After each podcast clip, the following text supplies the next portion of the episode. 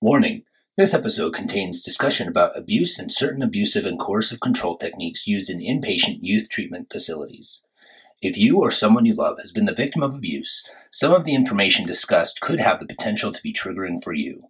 If you are a victim of abuse, we love you and you are not alone. Be sure you are in a good place mentally and emotionally before engaging with the content of this episode. Please stop listening and get support from a licensed mental health care provider if you feel triggered or overwhelmed by the discussion.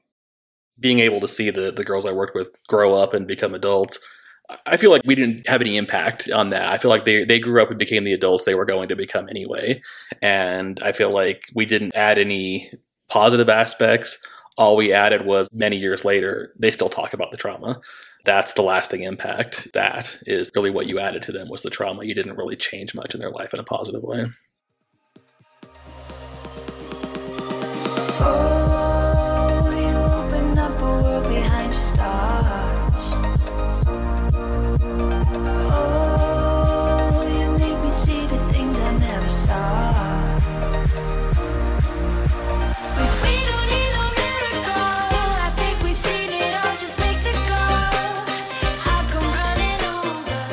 Welcome to Historicology. This is Andrea Hanson, and Elizabeth Beckmann. we are here with our guest, Tom Edmonds, and we're going to be talking about the troubled teen industry.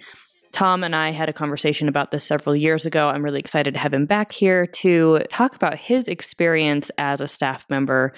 Tom is now a, a social worker, works with addiction, has several years of experience.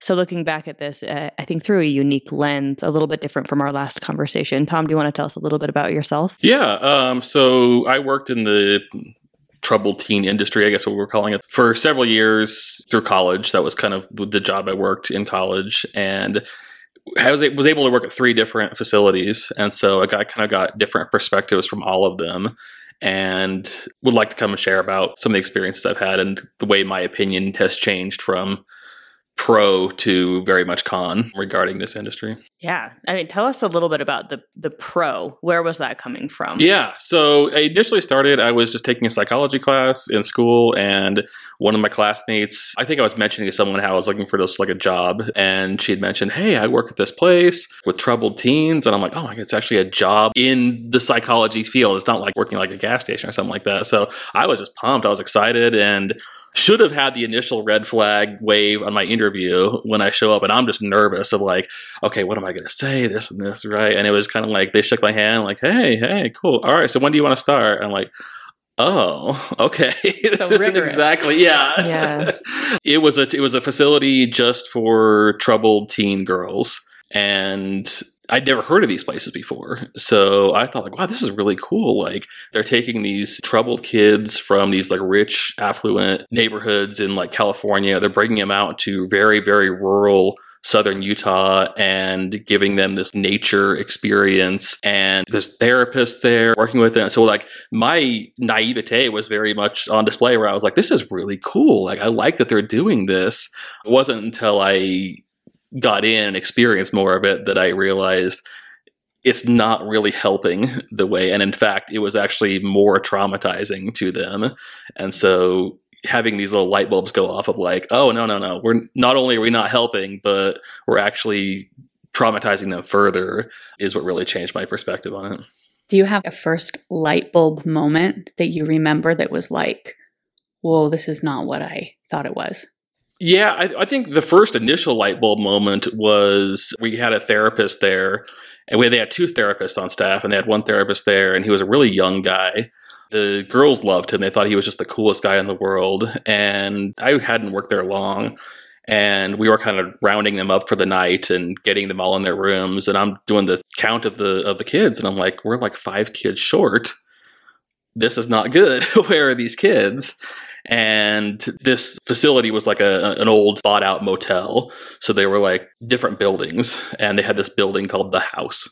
And that's where like the fun and games occurred and stuff like that. But it was i think it was like where the owner of the hotel lived. So it was almost it kind of was a house. And so they said oh these five girls you're looking for they went with that therapist into the house. And that was just so not protocol. We did not do that. There was always a staff member with the girls when they met with the therapist. There was assigned therapy times. The therapist just didn't take random girl. Like they always had like a group of like 10 or more. So we just took like five girls. And I was very confused and everybody was acting like it was very normal and very, very confused. And I looked over at the house. There's no lights on in the house and got even more confused, but was too afraid to kind of step up and challenge anything at that point. But I was curious. And when they came back, they said, oh, he decided to call like an emergency session with us. And I was kind of just digging, like, okay, what, what was going on in there? And they were saying that, you know, he was talking about how some of their problems stem from like craving affection. And so he was going to like provide them with, with affection and they went into the house on the couch and he all just they sat there and like cuddled with him on the couch. And I, yeah, I was just I was dumbfounded. I couldn't believe what was happening, and the fact that everybody was acting like this was normal. The girls had no idea. They, of course, they trusted him and said, "Oh yeah, this, they were doing some therapy with us because we, you know, require affection." What cuddle therapy? Yeah, and I'm I'm just blown away by this, and just the fact that nobody seemed to be worried about this was very concerning to me. Yeah, what a horrifying position to be in. And then, of course, the therapist is much higher ranking than especially a new staff member. You hadn't heard of this industry before, you were just, you know, going in. So, of course, there's red flags going off, but you know, what do you what do you do about that? You know, Exactly. That's where the staff members came from. Is the they, like you said, the ranking system is just like the therapist is above you. The therapist is essentially your boss, and so no, nobody thought to question him.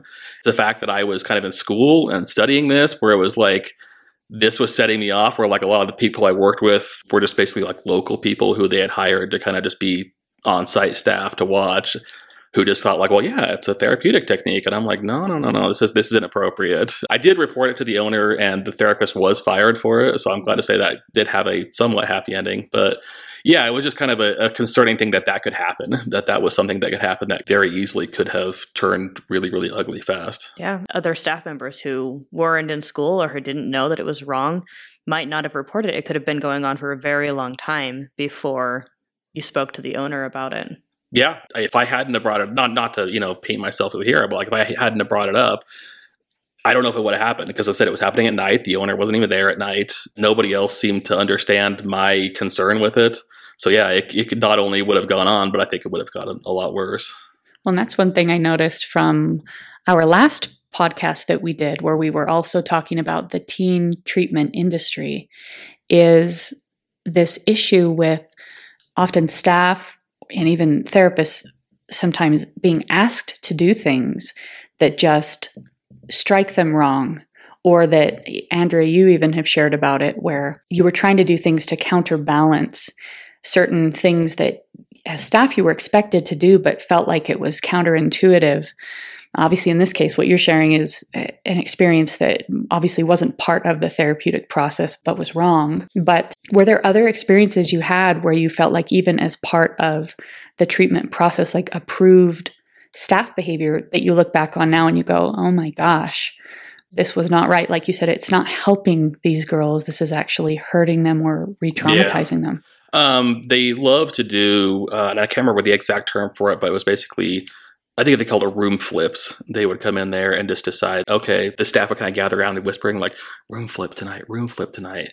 And so when the girls were in there like watching a movie, we'd go in there and just completely rip their rooms apart, dump their drawers out, throw their mattresses on the ground, throw their sheets everywhere, all of their personal items, underwear, bras, everything is strewn all over the place. The, of course, justification was we're looking for contraband.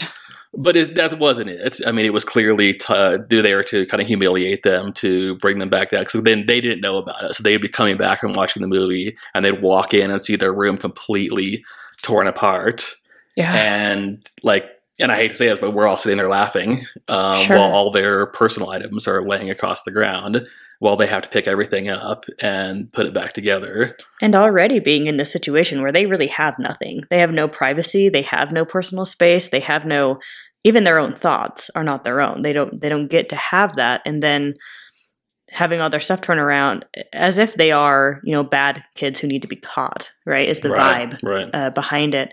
So contraband, for those who aren't familiar with the kind of in treatment terminology, would be anything that you could potentially harm yourself with, anything that has any kind of messages or pictures that might be related to gangs or drugs or anything like that, or sexual stuff or or anything.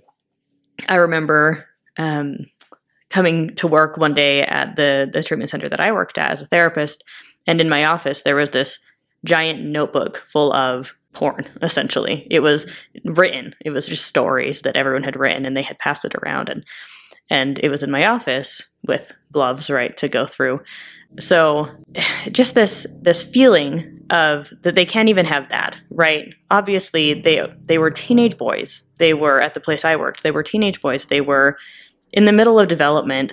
It's totally natural and normal for them to be interested in sexual experiences, right? And to have that confiscated, that's so embarrassing.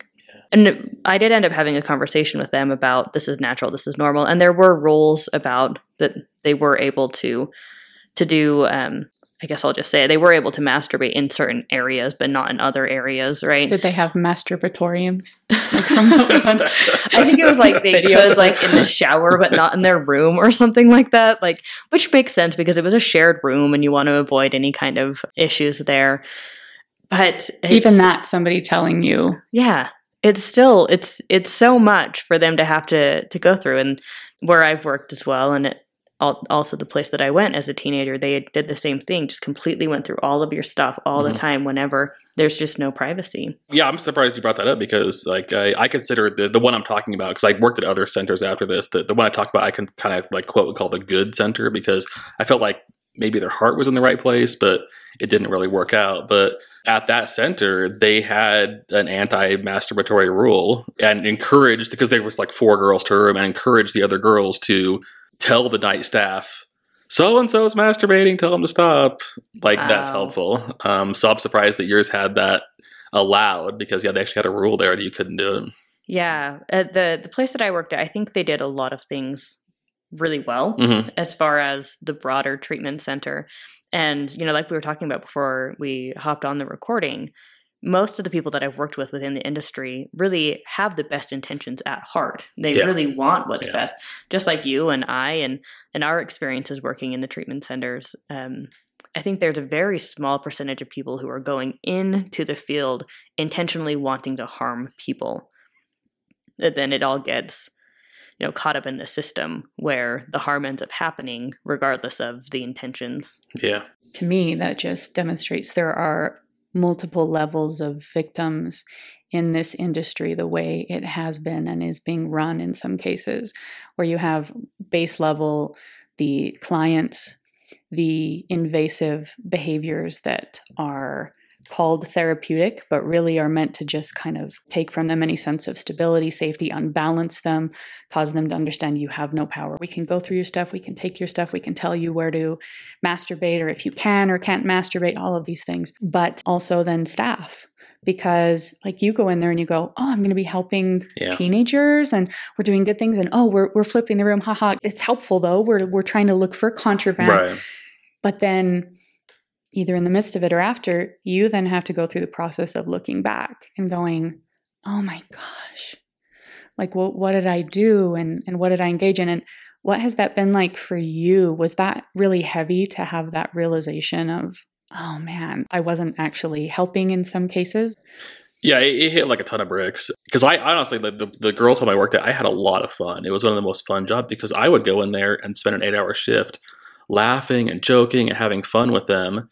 And I remember there was one moment where I had come back the next day for working another shift, and I said something like, "Let's have fun again." And they said something. Some it was something along the lines of like, "This isn't fun." And I'm like, "What? We had a great time." And they're like, "Yeah, you did because you went home." We're prisoners here, and that really just like was just like a slap across the face because I hadn't. I mean, obviously I knew it consciously, but I, I hadn't really realized that. I'm like, oh yeah, you're here against your will. You hate it here. You're having fun is just try, trying to make the best of a bad situation. Uh, later on, after I left the center, I was actually able to make some friends with some of the girls there on Facebook, and seeing them share their experience and talking about how traumatizing it was to be there just gave me this intense feelings of shame. I felt so bad about what I had done because even though they they reached out and I, I told them all individually that and they had reached out and said, No, it wasn't you. You actually treated us with respect. You were kind. You were definitely better than everybody else there. But I'm like, yeah, but I contributed to it. I was part of it. Yeah, I attached my name to it there. And so it was just it was a really shameful thing to feel like I contributed to the trauma of so many young girls. That's a very shameful thing to have to live with. And I can't take it back that I did that. And it really just completely flipped my opinion of these treatment centers over to where I'm like, this is a bad thing that is happening here. And we shouldn't be doing this because this was the this was the center I considered, like I said, the quote unquote good one. And now they're all sharing these experiences about how much they hated it, how much it was worse than anything else they dealt with in their life, how traumatizing it was to go there. And like I said, these are people I consider my friends now. Like I was friends with them on Facebook and I did that. I traumatized my friends and it's really, really hurtful. And like I say, even still today, you know, we're talking almost 20 years later, it's still very shameful thing to live with. That's why I'm happy to talk about it because like any kind of attention I can bring to this just makes me feel a little bit better about what I contributed to. Well, and I'm sure you talking about it now is such a meaningful healing balm to people who have been through that experience and they need the validation of people who might have been on the other end of it. And yourself, I consider someone like you a victim of those treatment settings as well. And you're in your probably your own healing process, which I'd be interested to hear about too. But what a wonderful thing that you can validate hey, what happened to you is not okay. And I am so sorry that I contributed. And while you can't take away the things that happened to them, that's got to be an amazing thing for them to hear and, and helpful because people don't always get validation in that way. They're left fighting and saying, no, it was not okay. And everyone else moved their family or the center, and everybody's going, no, it was fine. You were the problem. Yeah. Where are you at with your healing process? Because you said that still brings up a lot of shame for you. Do you feel healed? Are you continually kind of in a healing process? Not to turn you into a victim or No, no. cast something on Yeah. you, but Uh, well, I feel I was really lucky in the fact that I would say 90% of the girls I worked with, I ended up being friends with on Facebook at one point, and I actually was able to reach out to them individually and apologize. And I don't think everybody gets that kind of opportunity. And every single one responded and said, don't worry about it. You were the one of the good ones there. And they named, of course, the terrible staff members. But it was still shame of like not calling those terrible staff members out, of watching them do what they did and just kind of let it happen and just contributing to the industry as a whole. I feel better in the fact that I was able to individually apologize to people. I think we had talked last time about um, like the Paris Hilton documentary. Like I haven't been able to even watch that yet. I'm interested in it, but I can't bring myself to watch it just because I know it's going to bring up feelings of I contributed to that, like I was part of that. So in that regards, I'm still kind of recovering in a sense of getting to a place where I can just be okay with that. But I do feel really glad that I don't feel like anybody individually blames me for anything. and what helps you to heal in your process as a as an ex staff and trying to cope with realizations you have about what happened in those centers. Is there anything in particular that's been helpful? Um, talking about it, I think anybody, time someone brings up the subject, um, I'm very happy to share my loudmouth opinion and say, wait, stop. now, not that you're hearing a whole lot of pro um, discussion these days on group homes, but um, I'm really uh, forth or upcoming about my experiences there and saying, okay, here's what it looked like. Like, it may sound like a great idea to take these kids and do this, but let me tell you what happened with my experiences and hopefully kind of change people's minds and um, that's that's what makes me feel better is getting that word out that that's not a good experience and and sharing like some stories uh, individual about some the girls had shared with me because I think sometimes people tend to feel less sorry for me but if I share some experiences that the girls had told me it's kind of like oh wow that's horrible that a center would do this Are there any experiences that you've been given permission to be able to share from some of these people that you know have been through the treatment center process? Yeah, I'll share the story that I share with most people that really kind of gets them to be like, oh, wow, seriously, that happened. There was a girl, and she was, I don't think, 15 or 16, and was kidnapped by her stalker, essentially, and was taken to the woods, held there, repeatedly raped, beaten for days, given drugs out there. And then she escaped, went back to her home, drugged, had been missing for days. And the parents' response was to send her to this treatment center because clearly she was some kind of delinquent. And the people who transport people to these treatment centers, we call them goons, they would come in the middle of the night and while the kids are sleeping in their bed, jump in there in the middle of the night, grab the kids out of bed, handcuff them, drag them past their family into a van, and drive away and transport them to the treatment center. And this happened about a week maybe after this horrible experience happened to this girl. Now, this treatment center has re-traumatized her, has kidnapped her. She's just become a was just was a kidnapped victim. Now she is again, and she was brought to our facility with no warning, no knowledge to what what had happened to her. She sat in the corner for about three weeks, wouldn't talk to anyone, was shaking, was crying, and she was labeled the weird girl Oh, because what's wrong with her? And it wasn't, there was no like trauma perspective. It was just, what's wrong with this weird girl? And she won't talk. And everybody's just, you know, coming in there, invading her space, like, hey, come on, talk. Hey, join the group, kind of a thing. I've had a chance to have like a lot of discussions with her years later. And she just keeps describing like just what a horrible experience that was for her, just how traumatizing that was for her to all of a sudden be ripped from her home and around all these strangers and being forced to live by these rules and nobody trying to do anything to understand where she was coming from. And um, sorry, I'm getting a little choked up talking about it because I just, I just feel so bad for her. I feel so bad. And I, I say again, I was part of it. I was kind of like, what's wrong with Weird Girl? Kind of over there. I didn't have the knowledge, I didn't have the experience to come from a trauma perspective. I, I joined in with everyone else in kind of like the mocking initially. So I just feel really bad that that happened to her at all, and uh, you know I was part of it. It's horrifying. Yeah. Really horrifying. And I remember you telling me this story in the past as well, and you you had said that you didn't know about her history until years after. Yeah. fact, it didn't come out in treatment. Yeah, um, that that was another thing that made me feel really really great. Is she reached out to me as I was in the process of apologizing, and friends on Facebook, and she messaged me and said, "I'm in intense therapy and I'm writing about this experience. Would you be okay reading what I've written and not only just to kind of read it to share the experience with me, but also to proofread it and stuff like that?" And I was like, "Wow, are you sure you want me to be a part of that?" And she's like, "Yeah, I trust you to to I'll let I'll let you in to that." And so, yeah, I was just reading it and just being like, I, I there was there was hints about what may have happened to her, and I just had no idea the extent of what she suffered, and it it was just horrifying. And I just kept like apologizing to her. And she's like no no it's okay. You know i'm just and i just i, did, didn't know how to react because you know now i'm, I'm considering myself you know friends with her right? and now it's just like she's not just a someone i'm working with. I, this is someone i genuinely like. And to find out they went through that and they were in such a vulnerable spot and i could have helped her more at that time. Yeah it was just it was really really hard to read and really hard to to go through. I can only imagine. And the the mentality in the treatment centers, from what I've seen and experienced, it very much plays into that kind of situation happening, right?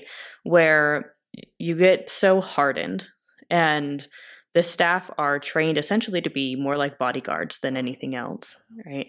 And just hired with with no training whatsoever. And then there's this idea that these kids are the worst of the worst because the other stuff didn't work supposedly and you have these mantras being told to everybody like your best thoughts got you here or whatever your um you did something to get yourself here. So you're, there's something wrong with you. There's something very very bad about you. And from there how are the staff supposed to react other than just trying to get them to conform to whatever it is that the treatment center is trying to get them to conform to, to get to the groups, to follow the schedule. And the privileges all get taken away and taken away until they start conforming to those rules. And there's not really that spaciousness or that empathy when these kids are first coming in of, oh man, like what's going on in their life? Are they okay? yeah That's not the question. And That really should be the question. Are they okay? but it's not the question. It's it's what's wrong with them. How do we need to get them to, uh, you know, what problems are they going to cause? Right? Mhm. Did you see that same mentality? Do you think that played into what happened with this girl? Oh yeah, definitely. I know there was there was one experience where we did have kind of a newer girl there and was just she was very resistant to following the rules. And of course, instead of just coming from a you know a trauma perspective, like why why is this happening to you? Why you like this? Of course, it's it's punish her, punish her until she follows the rules. And this was this was near the end of my working experience there because. As I was working there, I saw it happening. I said, "This isn't right." And they basically had what they did is I found out that she loved her hair, and so they brought her in front of everyone and shaved her head. And I just went, wait a minute, this is getting out of hand at that point. Um, so, yeah, experiences like that where it was, yeah, we, we were there to make them fall in line and follow the rules. And, and like we said earlier, like because the therapist had said so, like the sh- head shaving was approved by the therapist. So, how dare you question that? Of course, it's not wrong. The therapist said it was okay. when it seems like like uh, you both have brought up there's this lack of sensitivity there's a lack of trauma informed perspective for the clients but then there's a lack of uh, equipping staff with perspective skills understanding um, you know psychoeducation. And then there's pressure as staff to fall in line and need to do what you're told to do whether it's by a superior or kind of as a group think what type of pressures did you feel you faced as staff in that type of environment that you look back on and you're like, oh, it's so toxic? You know, if you can tell people who still are listening and going, yeah, but that's just got to be one off cases here and there. What would you say in your experiences are common pressures that staff face from higher ups in these settings? Um, yeah, I think like like as mentioned earlier, is just that you are there to keep people in line, and the line is set by someone else. So you're not setting the line. You're not saying, "Hey, they should be doing this. They should be doing this." The line, the directive comes. This is what needs to happen. You do that, and your questioning of that means you're questioning the whole program, and you're questioning helping these girls. And so, yeah, it's very much pressure. Like we have meetings of here's what you're going to do. It's, it was never like a discussion. It was just mandates coming down. You're going to do this. You're going to do this. You're going to do this. And you know where does it come from? The therapist. The therapist has ordered this. Ordered the owner of the program has ordered this. This is what's happening. So yeah, there's very much a pressure there to conform to what's going on because you don't want to stand out as a staff member because you got to work with these staff members as well. It reminds me of the Stanford prison experiment. Yeah, exactly. where you know an authority figure is telling you that you need to be cruel to these other people Yeah. and even though you can't really think of any reason why you need to be that way that's valid this authority figure is is telling you to do that Yep. right and then is um from the therapist perspective as well there's a lot of that pressure from above so the therapist becomes the spokesperson for the clinical team Right. and for the uh, and the clinical team essentially also has to just conform to the owners who may or may not have any therapeutic experience whatsoever. They're this is just their business. And a lot of the owners of a lot of these programs don't even live anywhere locally. They're out on the east coast. They don't ever fly in. Um, so there's all of these pressures just kind of going down the, the chain. And then terrible terrible things happen. So based on your experience or from what you saw did you ever see staff taking those orders like too far or taking taking things and using it to play out their own maybe aggression or their own issues that they weren't dealing with Yeah, um, that was actually the the very last straw my end of working in this industry because I worked in this the girls' home and then I actually moved. And when I moved, I to a different city. I was like, hey, group homes. I'm gonna keep working in them. And so I worked in two other ones there. And this, so I was working at the at the, last one, and, and again, it was another abandoned motel, bought out motel. That I don't, I don't know why they seemed to flock to that, but it's July, and it's in southern Utah, and it's hot, and there was basically like a I can't remember what they called. There was like a timeout room that they had, and the timeout room was like basically like a little alley in the outside hallway covered in like plywood. So it's an oven, and essentially it's you know Like a hundred. hot box. yeah, it's a hot Yeah. box, and so that would basically where they'd send a lot of the kids when they couldn't, you know, before they couldn't calm down, or whatever, was go out there and sweat until you're going to calm down. Um, but yeah, I was working um, with on the girls' unit one day, and there was an, another girl acting up and just wouldn't calm down, wouldn't sit down, follow the rules, kind of a thing. So they called over the walkie-talkie, "Hey, we're short staffed. We need someone to take her to the timeout room or whatever." And there was one guy who was like, "I'll do it," and even his, his "I'll do it" was so aggressive that I was kind of like, "Oh, this is, doesn't sound good." And he takes her there, and they weren't gone long and he came back and there was very noticeable bruising on her face and that's when i was like okay i'm done and because it was again not questioned nobody had a problem with this nobody had an issue with it and i had to just leave at that point and say enough is enough because it didn't seem like this was abnormal that this had happened and this didn't seem like this was the first time that he had done this Well, and like you brought up with the prison experiment, they ended up having to end that experiment early Yeah. because just the suggestion of you're going to be the prisoner and you're going to be the guard and you behave as a guard is going to behave. People embodied such cruelty and the people put into the prisoner roles were so disturbed and so distressed and so traumatized that they had to end the experiment and they realized it was unethical and they recognized this was not something that was acceptable to take place even under the name of research. From what you could see in these settings, how did the higher ups justify what they were doing? Was it even to a level where all of you were receiving justification along with you're going to do this and this is why. This is this is the good that you're doing or what narratives those higher ups must be telling themselves to go the hot box, the taking someone's hair, the isolating someone, like we talked about last time, the taking of their shoes, the not allowing them to look at people, the not allowing them to speak to people, the stealing them at night from their homes. How do they justify it? Great question. I think this the Stanford Prison Experiment is a great example because just me as a person, like that, it, all the stuff that happened there is so against uh, my beliefs. But I did contribute to a lot of it. I, I, I sat there and let it watch and watched it and let it happen. I never actually physically abused anyone, but I certainly made fun of people and stood by while things were happening just because again, you're the prison guards and they're the prisoners and this is what you're supposed to do. They're the bad people, you are correcting them. It wasn't until I got away from it that you're able to see it a little more clearly. So yeah, I think that's how they're justifying it in a sense is they're so close to it that they're not seeing exactly the trauma they are inflicting on some of these kids. And I think also making sense of it from a behavior perspective, like you said, we're correcting them, Yeah. right? And that's we're not so far away from when spanking your child was considered an appropriate way to shift their behaviors. Or beating them. or beating them. Yes.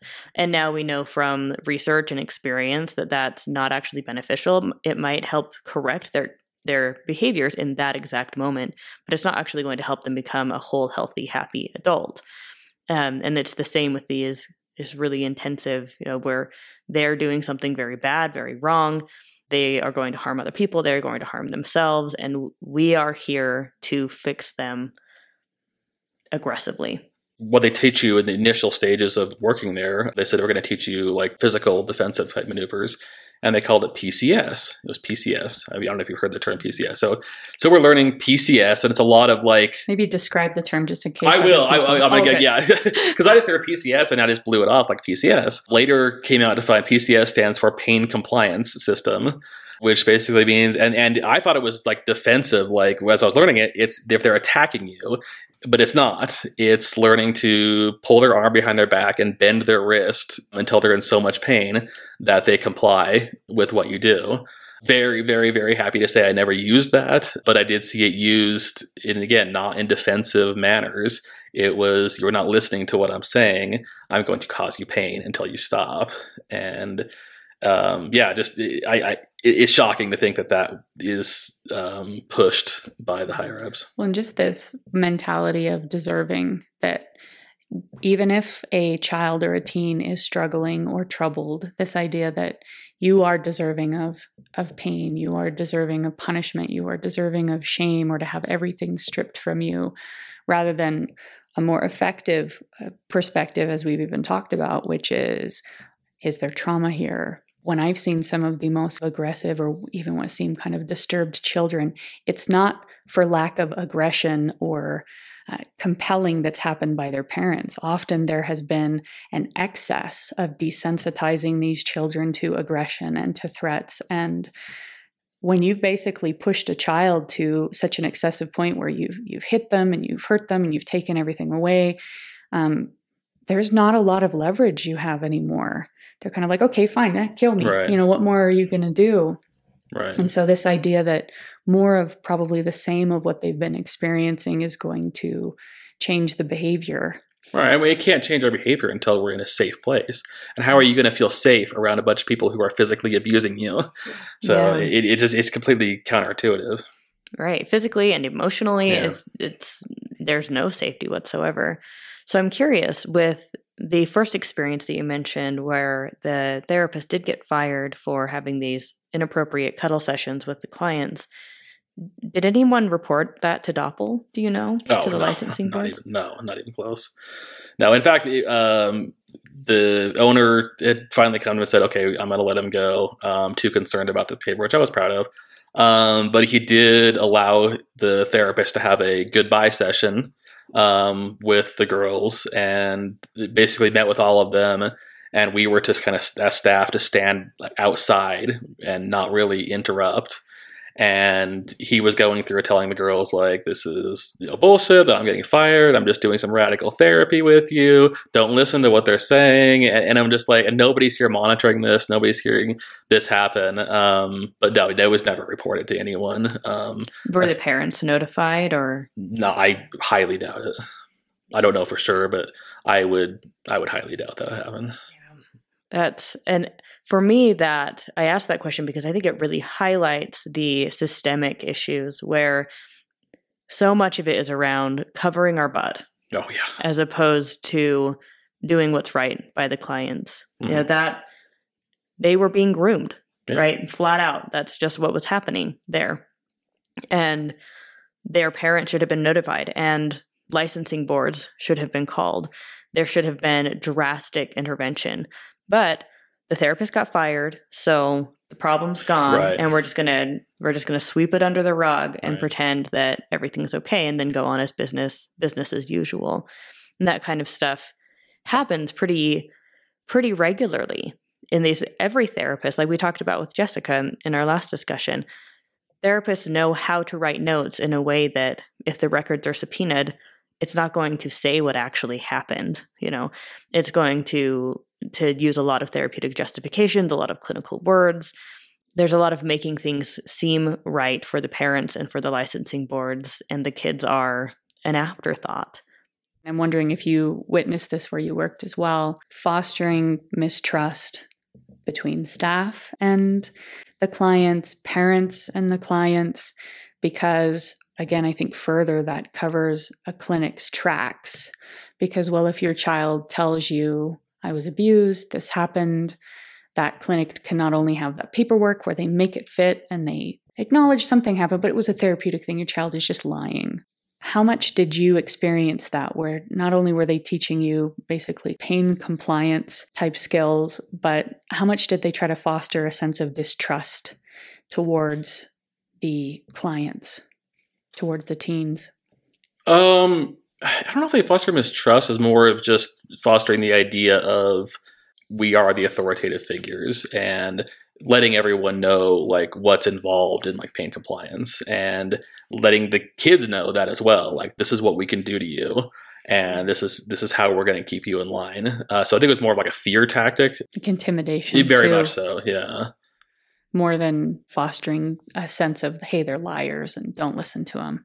Uh no I, I don't recall any situations like that at all How much did that? I know, Andrea, you worked at a center where you said there were some things you really felt they did well, but of course, there's other things that you know maybe feel they didn't do so well. How much did that type of mentality of causing mistrust impact your experience going through a treatment center when you were a teen?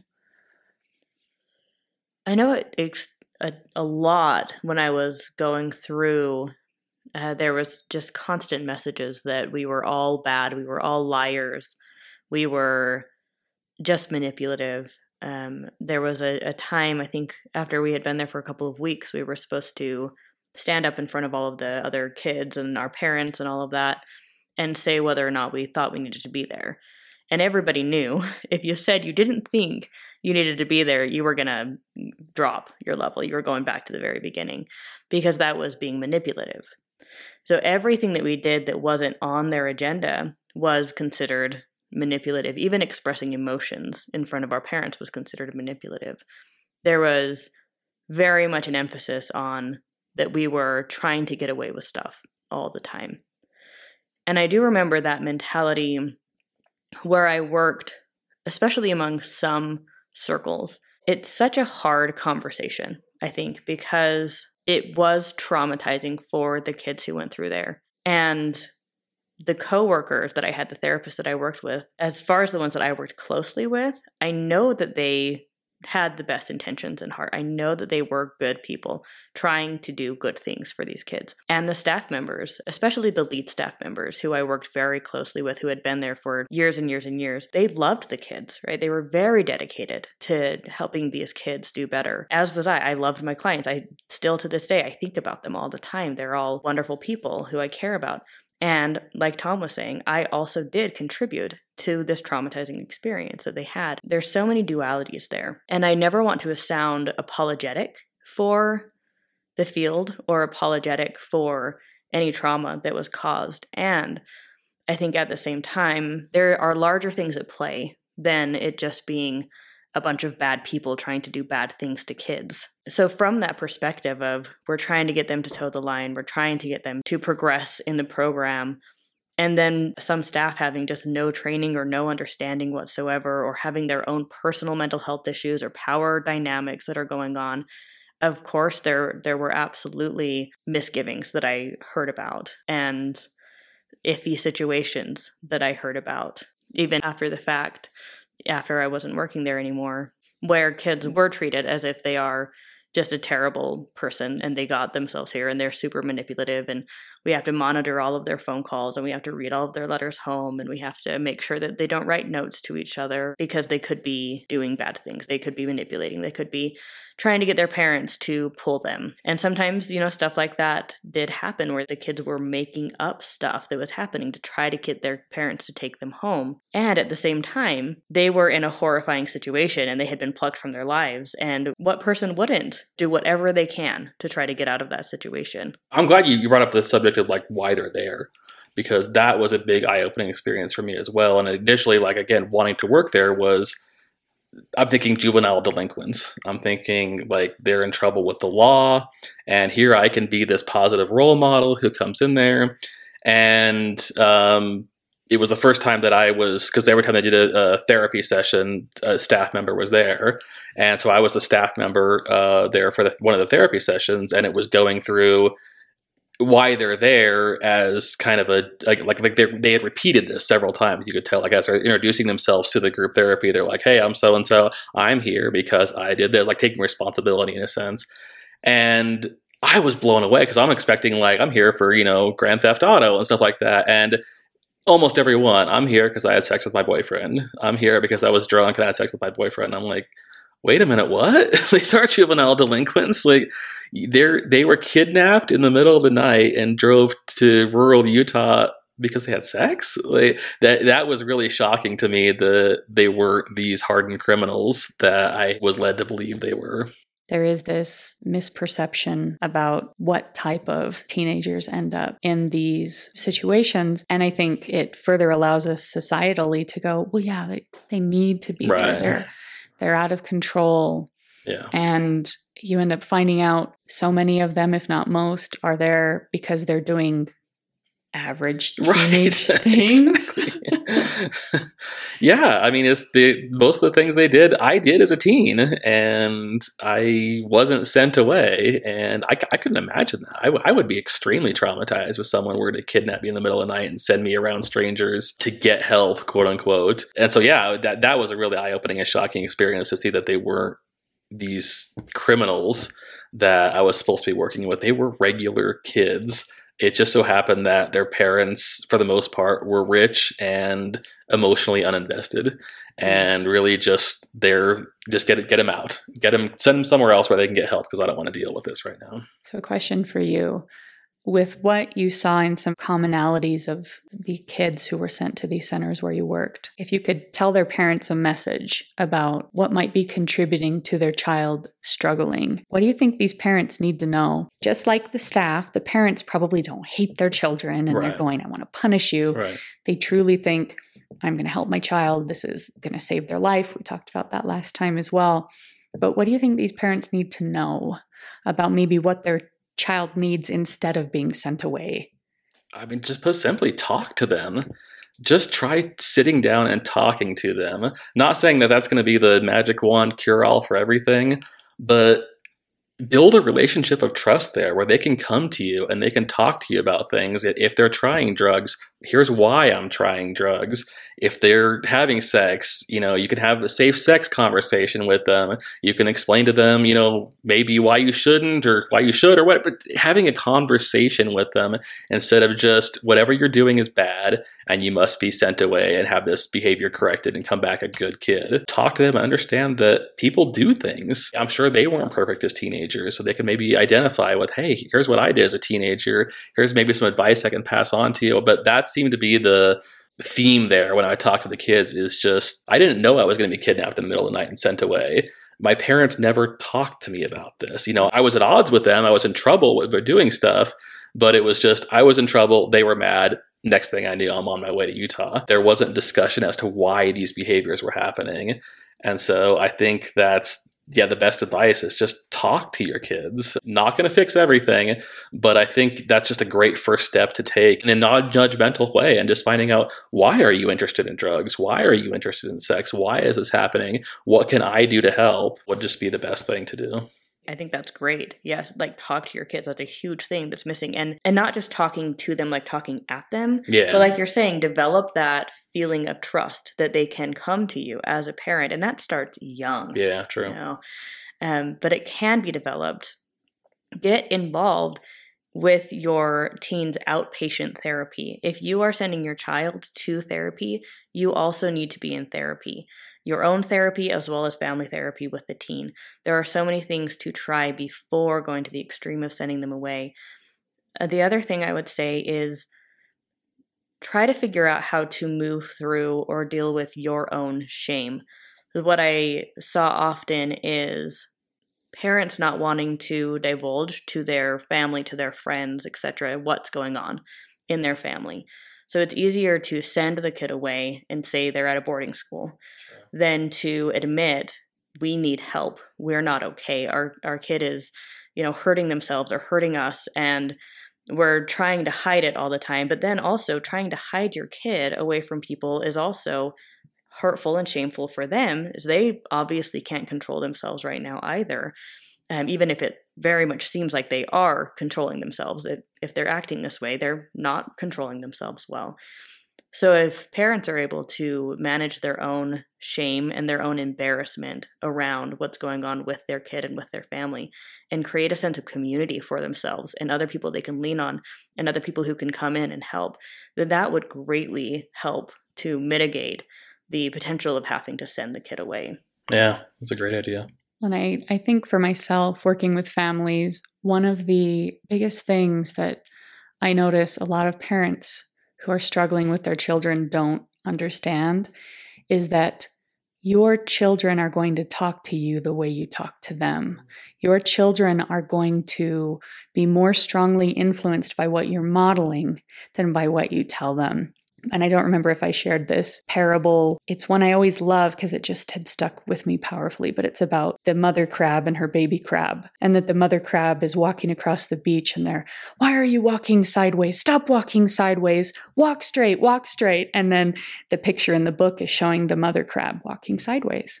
I would see this with parents where I would watch parents speak to their children in such derogatory, condescending, angry, stern, yelling, swearing, name calling, all sorts of demeaning behaviors. And they're like, why is my child disrespecting me? Why is my child swearing? Why is my child acting like this? And I'd sit back watching, going, Do you not see you're walking sideways? There are some families I saw where children really suffered and struggled, and this very clearly is not a matter of them having been nurtured into this. But in so many other cases, parents understanding that your most powerful tool with your child is what you model to them. And so, like you said, doing your own work is essential because if you don't have it managed, it is really unrealistic to expect your child to because they're taking their cues from you. And the last thing that's going to help is sending them away because they're going to come right back, even if they're quote unquote all healed, all better, all fixed. They're going to come home and they're going to fall right back into the hole you are going to pigeon them into, and they're going to do the behaviors you're modeling. And it's just going to be more trauma that the child adds on to potentially the pile of trauma they, they had going in there.